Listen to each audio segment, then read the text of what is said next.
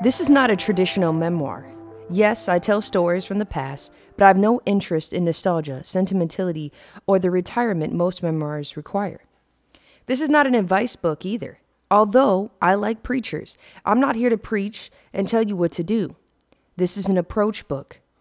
I am here to share stories, insights, and philosophies that can be objectively understood, and if you choose, subjectively adopted, by either changing your reality or changing how you see it. This is a playbook based on adventures in my life, adventures that have been significant, enlightening, and funny. Sometimes because they were meant to be, but mostly because they didn't try to be. I'm an optimist by nature, and humor has been one of my greatest teachers. It has helped me deal with pain, loss, and lack of trust. I'm not perfect. No. I step in shit all the time and recognize it when I do. I've just learned how to scrape it off my boots and carry on. There's an excerpt from Greenlights by Matthew McConaughey, um, a number one New York Times bestseller. And this is your host, The Evaluation, the New Age Book Club, Emily Wilkins, and we are starting our next book. Um, that was page three. Let's jump in. I'm going to skip around and just give you highlights of what I loved. Um, like I always say, go purchase the book. I bought this uh, for a discounted price at Books a Million. Books a Million. I bought it actually when I got um, Action Bronson's book. Fuck it, I'll start tomorrow. I got green lights. Um, so I've had this for a while, and I read it in 48 hours. Um, read it over Labor Day, and uh, I highly suggest going and getting it. If you like Matthew McConaughey, it makes sense. If you don't like him and you just want something I wouldn't say all of it is funny, but it's definitely he's a good storyteller. Um, the audiobook was cool, but I actually didn't even need the audiobook. I listened to maybe him read like one page and then I just blew through it. I didn't even need the audiobook. So, all right, let's jump in. Page 8. Sometimes you got to go back to go forward. And I don't mean going back to reminisce or, or chase ghosts. I mean go back to see where you came from, where you have been, how you got here. All caps on the here. Uh, that was the Lincoln ad in 2014.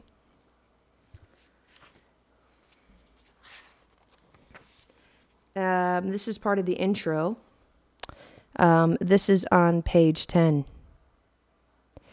I was blackmailed into having sex for the first time when I was 15. I was certain I was going to hell for premarital sex. Today, I'm merely certain that I hope that's not the case. I was molested by a man when I was 18 while knocked unconscious in the back of the van. I've done peyote and Real de Catorce, Mexico, in a cage with a mountain lion. I had 78 stitches sewn into my forehead by a veterinarian. I had four concussions from falling out of a tree, three of them on a full moon. I've Bagooned naked until the cops arrested me. I resisted arrest. I applied to Duke, UT Austin, Southern, Meth- Southern Methodist, and Grambling for college education. I got accepted to three out of the four. I never felt like a victim. I've had a lot of proof that the world is conspiring to make me happy. I've always gotten away from more in life than in my dreams. I've had many people give me poems that I don't know that I didn't know I wrote. I've been naive, evil, and a cynic. But I am fearless in my belief of uh, my and mankind's benevolence and the common denominator of values among us. I believe the truth is only offensive when you're lying. I was raised on existential outlaw logic, a carnation of malaprops full of fictitious physics, because if it wasn't true, it ought to be. And uh, he ends this. Um, what he has like all these little things that are kind of like bumper stickers, right? And they just different notes. And uh, he ends it with The arrival is inevitable, death. An ominous end, unified destination, a noun without regard, our eulogy written, lived. The approach is relative, life. A singular procession, our personal journey, a verb with regard, our resume, write it, live it. This is the first 50 years of my life, of my resume so far, on the way to my eulogy. That's page 11. What's a green light? Green lights mean go, advance, carry on, continue. On the road, they are set up to give the flow of traffic the right of way, and when scheduled properly, more vehicles catch more green lights in succession. They say proceed.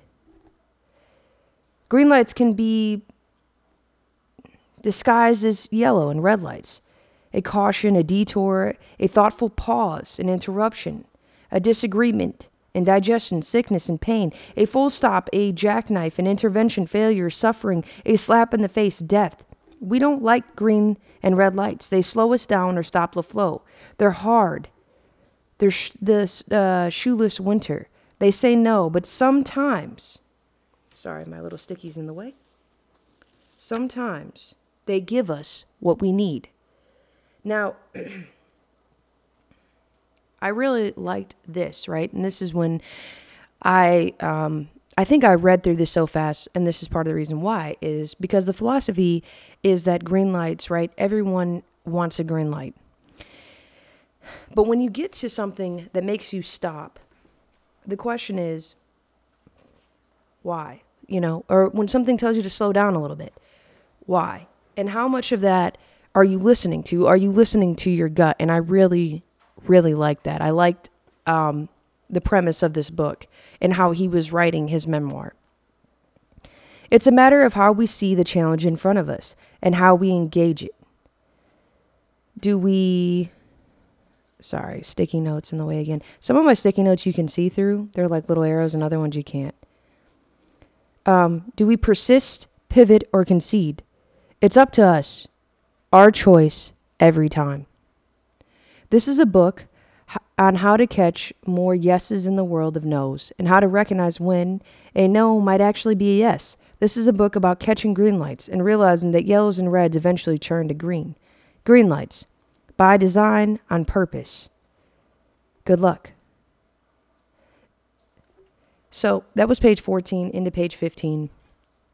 Um, it's a matter of how we see the challenge in front of us and how we engage with it persist, pivot, or concede. That's up to us. Our choice every time. I feel like persist is a green light, a pivot is a yellow light, and concede is a red light. And I think at any given time you have the choice to decide, right, which one you're going to do. Is it's going to what what are you going to see this as? I've been told um, many times, no, no, you're not doing that. No, you can't do that. Um, and and all I can do is go, well, am I going to persist, pivot, or concede? And I think I just was in this place in in my career where I was told I couldn't I couldn't do this. I couldn't uh, I couldn't retrain into something else. And not even, you know, the the crazy magnitude of like having to go to another base. Like I literally would be in the same office. I just wanted to cross train basically. And they told me no. And I had a decision to make. If I was going to let this pretty much take me down and change my whole attitude about everything that I knew before this, before they told me no. And the fact of the matter is, I have the choice. It's my reality. They've given me the decision are you going to persist, pivot, or concede? And I've decided to pivot because I don't believe this is a hard no. No, you can't do this. Okay, well, why can't I? I can do both. I'm going to have to take time out of things. I'm going to have to pass things off. Other people are going to have to be responsible for other things. But you know what? We'll make it work. We'll make it work because I'm going to make it work. So, um, I think I really like that because when I was reading this, that's not where I was. I was at a I was at a straight concede. I was like, fuck it. I'm just not to do it. Like, you know what? Fuck it. I'll just, you know what? I, I can't even begin to tell you. Like I, I just was like, just just fuck it. That was literally I didn't even have a plan after that. It just, just was like, I'm giving up. And I, I really I think maybe that's why I have a, a weird attachment to this book now. is because I, I like the way he um I like the way he wrote it. Anyway, not to get too biased. I don't think there's very many books that I I haven't liked. There's some books I like better than others. There's no book that I just straight hate though. Uh, well, that I've read on here. But anyway, Outlaw Logic. Let's jump in to page 21.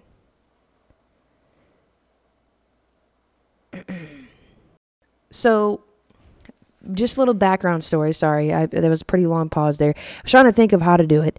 Um, basically, um, his mom and dad were in a crazy relationship. Um, it was it was very very intense. Um, and uh, this is page twenty one.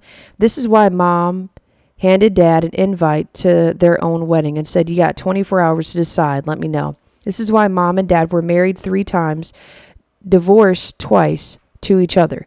This is why my dad broke mom's middle finger to get it out of his face four separate times. This is how my mom and dad loved each other.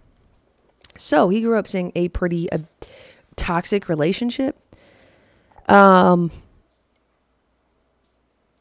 he talks about how his family on page 22 he talks about his family immigrated from ireland uh, to liverpool england to little rock west virginia and new orleans. So his family kind of came from all over. Um, his dad grew up in uh, louisiana. Um, and and the first outlaw logic is just about you know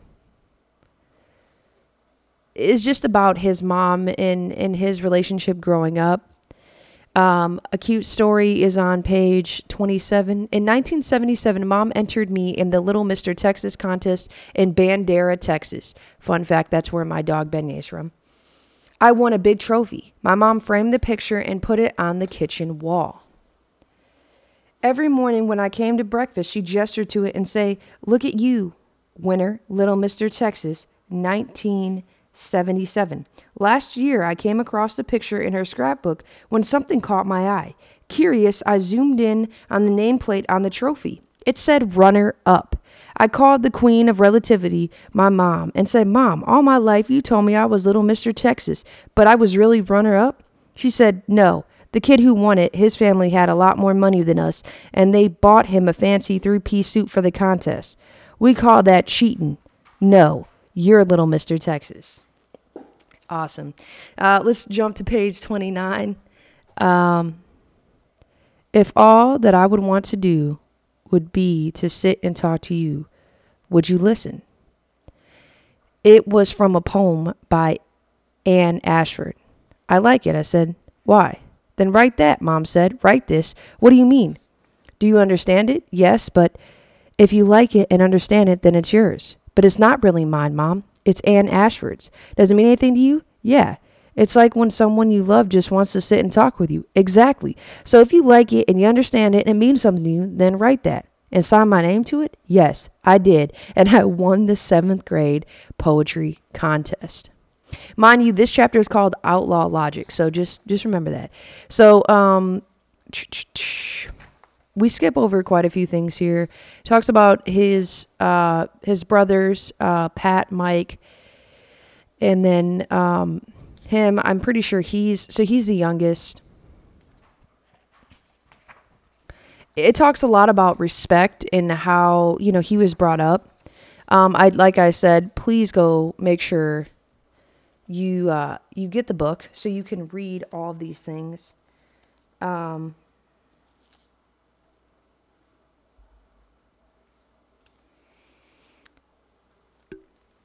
I am going to jump to page 46. Um, this is one of his little bumper stickers that he has. God's lucky. The goddess of luck is fortunate. Fortune is the sister of fate. Fate is the divine order, and the divine order is God. So, as far as I can tell, if you believe in luck, you believe in God.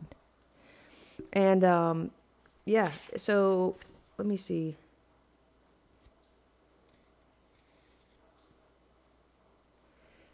Um, there was a lot of a lot of times when his mom and dad were separated, right? And he wasn't really aware of what was going on. But one of these times, he was with his dad in a trailer in the middle of nowhere, Texas. His mom was in Florida on a break or vacation or whatever. And so on page 49, he talks about um, shirtless and shoeless in my chamois. I crisscrossed two paper um, collared clips over the nails over my shoulder and across my chest, half Comanche Indian, half Pancho Villa with a hammer in hand, I went to work. I started with the bottom floor, then built up. I cut two by two foot holes in each floor next to the trunk of the tree where I nailed pieces of two by fours for ladders and steps. I also made a pulley system uh, I raised with each floor. I packed my lunch each morning to take to my construction site, put my brown bag in the climb to the highest floor, hosted my sandwich up to eat during my lunch break. Six weeks later, when I was done, my treehouse was 13 stories high. The 13th floor was over 100 feet above the ground. From where I could see all the way downtown Long View, 15 miles away. For the next two weeks, I spent every day up there above the rest of the world, where I hoisted up my brown bag lunch and daydreamed, swearing I could see the Earth's curve on the horizon. Now I understood where and why the city of Longview got its name. It was the best summer of my life.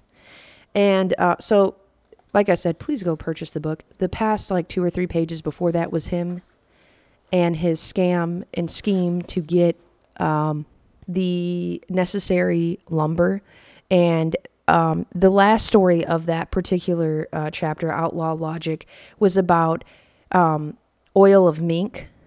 And his mom, someone sold him uh, oil of mink.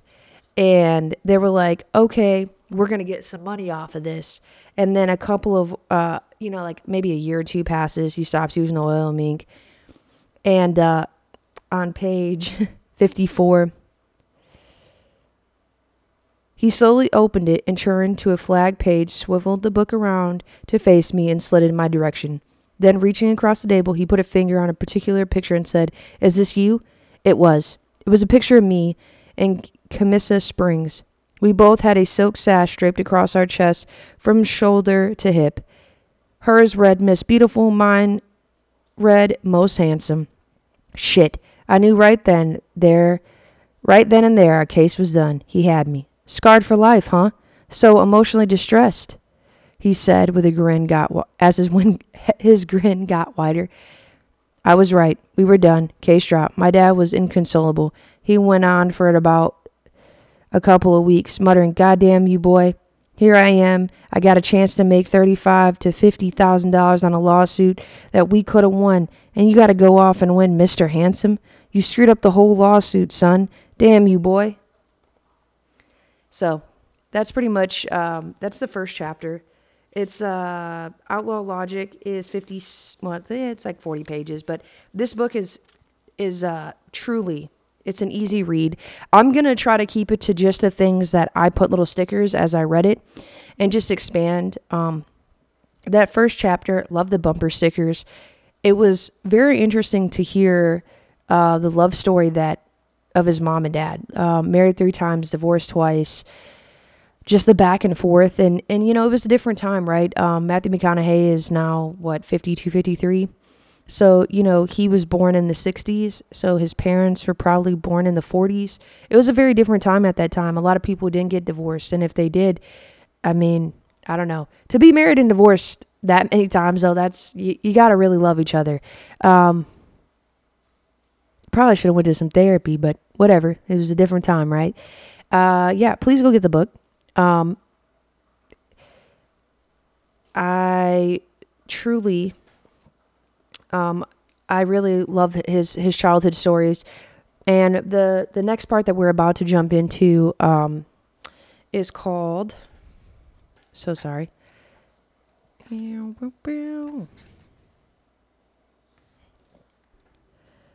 Um, is going to be called Part Two Find Your Frequency. And if I remember correctly, this is when um, he is now in, he's about to go to college, and then he decides that he's going to do um, a, he decides to do a, um, a year abroad. So, yeah. Make sure you go cop the book. We'll probably be going at least one episode a week, if not every other week. Um, yeah. Go tune in to So What You Saying. They did drop their episode. It's about three hours long. Um, they dropped it actually the same day that I dropped, or the day after I dropped my last episode. So what you're saying's back, but they're not back back. Um, Corey, one of the main hosts, uh, works in North Dakota now. Um, so I think he works on an oil rig or an oil I don't know in an oil field something like that. Maybe it's a maybe it's natural gas. I kind of missed that part. But anyway it's a really good episode. Um, as always they're funny they're awesome. Um, yeah. And look out for some human experience episodes coming up and just regular update episodes. I love football. The Saints are the Saints and, and the Lions are my teams as long as they don't play each other um, both NFC North, NFC South, but just overall NFC. So God forbid um, they make it to the playoffs, they would have to play each other. I don't think they're. I love them. I love them both, but uh, I don't know if they're going to be. They're definitely not uh, Super Bowl ready. Um, I wish, but we'll see if they're even playoff ready. So, fingers crossed.